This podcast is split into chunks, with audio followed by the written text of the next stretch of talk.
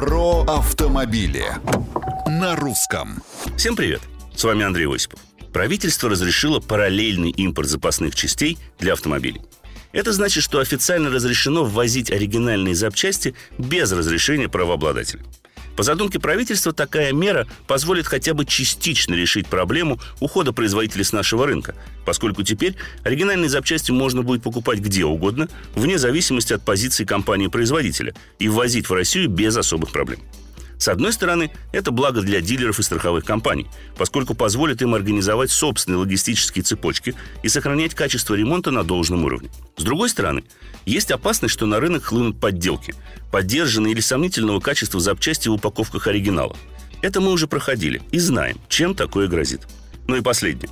Одним из условий сохранения гарантии является использование только оригинальных запасных частей, по крайней мере, на период этой самой гарантии – и как быть в этом случае, пока не совсем понятно. Впрочем, еще более непонятны противоречивые заявления самих автопроизводителей по поводу гарантийного обслуживания ранее проданных машин. Так что уж пусть лучше хоть как-нибудь, но возят новое, нежели начнут перекрашивать старое.